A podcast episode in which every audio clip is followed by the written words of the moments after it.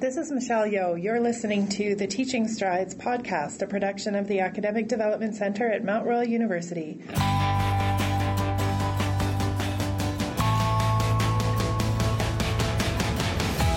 I'm Julie Mooney, and this is Teaching Strides, Episode 2. Teaching Strides is a podcast series featuring Mount Royal University faculty discussing teaching practices that lead to student success. Today we speak with Dr. Glenn Ruhl about visual thinking,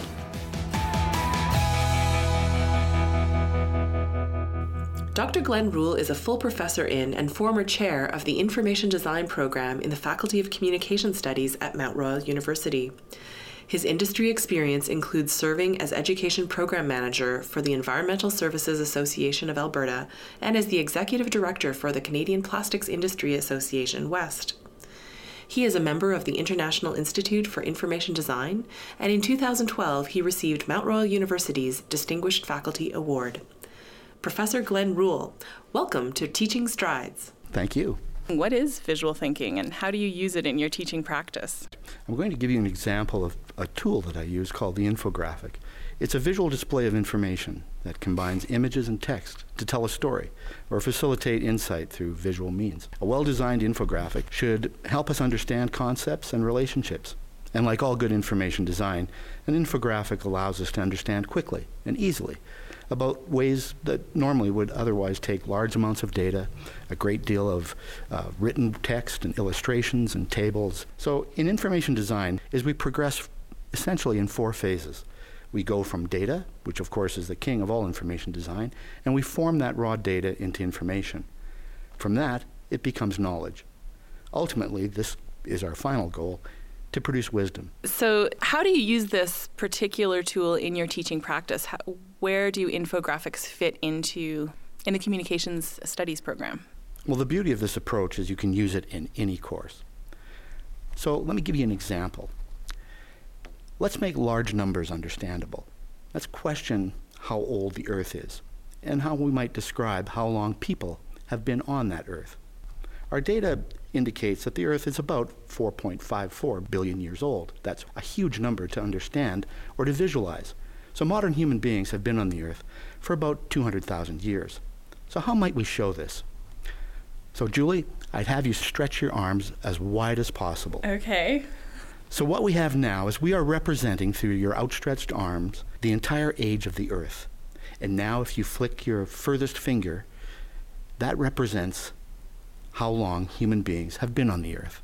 So that visual representation to understand the complexity of a large number could be understood by children or in a talk to adults. Another way you might be able to do something like that, you could think of the entire timeline of the Earth and its existence as compressed into one year. And if you did a map like that, in this case, humans would be born at about 11:58 p.m. on December 31st. So it gives you that kind of idea of how we want to make large numbers understandable. And I don't think you'll ever forget how long people have been on this earth. and how have students responded to this uh, teaching approach, this infographics tool or this visual thinking approach? Well, at first, the infographic is perceived as a bit of a an easy thing to do. But a lot of times someone will come to us with an issue or a question and ask, how can I describe this to a population? So, for example, I might use an infographic as a key component of one of my courses that involves community service learning, or CSL.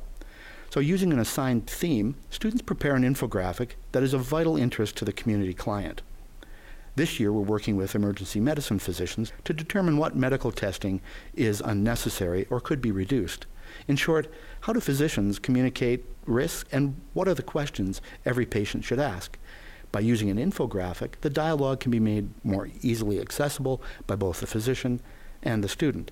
And how, how do your students create infographics? I'm, I'm familiar with a, a website called Piktochart um, where you can access sort of free downloadable templates to insert your content into a pre existing infographic. That's a good start, and I think it gives everybody a bit of an idea of how something can be used. Like any software program, a template can be very useful. What we attempt to do, though, is a little more involved.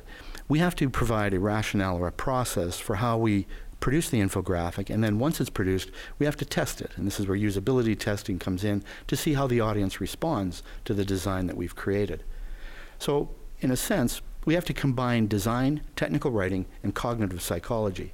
When we use a template, we may not understand completely what the user is looking for. So, through the process with interviews and understanding what they need, we then look to see data that can support any claims and back that data through the proper use of the right charts, the right graphs. And this all takes a considerable amount of work on the part of the students where they analyze uh, the types of graphs that are used, the data sets can be translated to that information. And then the beauty of this is we make numbers understandable through something that we call uh, information design, which is not to be confused totally with design or graphic design. It's a component that's much different.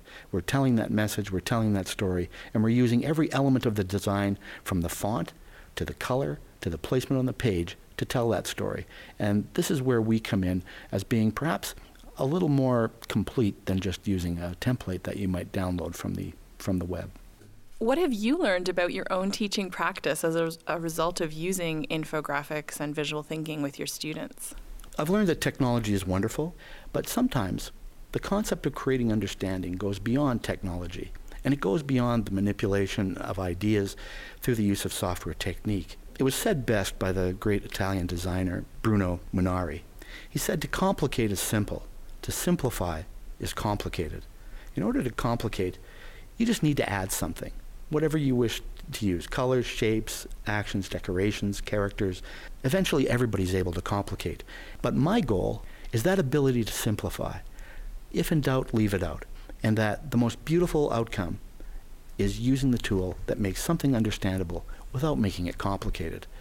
There's a lot of work that goes into that, and we all know how difficult it is to create short, insightful meaning. So, if a faculty member came to you and said they were interested in incorporating infographics into their teaching practices, do you have any advice you would give them? Modern information design is equal parts art and science. We have to recognize that in our world, we have a diminishing attention span. So, if we think about how our audience is looking at things, we have to recognize that more isn't always better. So maybe the infographic can get you away from something like PowerPoint, create more dialogue, something we're all looking for, because I think in essence, the dialogue between teacher and student is what ultimately creates that learning. Thank you so much. I hope people listening to this will be inspired to look into infographics as a teaching tool. Glenn, thank you for joining us on the Teaching Strides podcast. Thank you. This has been episode two of Teaching Strides. Join us next time when we speak with Professor Ada Jarsma about teaching personally challenging material. Thanks for listening. Subscribe to the Teaching Strides series on iTunes.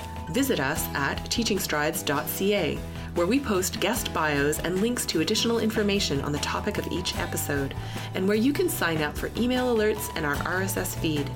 Teaching Strides is a production of the Academic Development Center at Mount Royal University. Teaching Strides, MRU faculty daring greatly.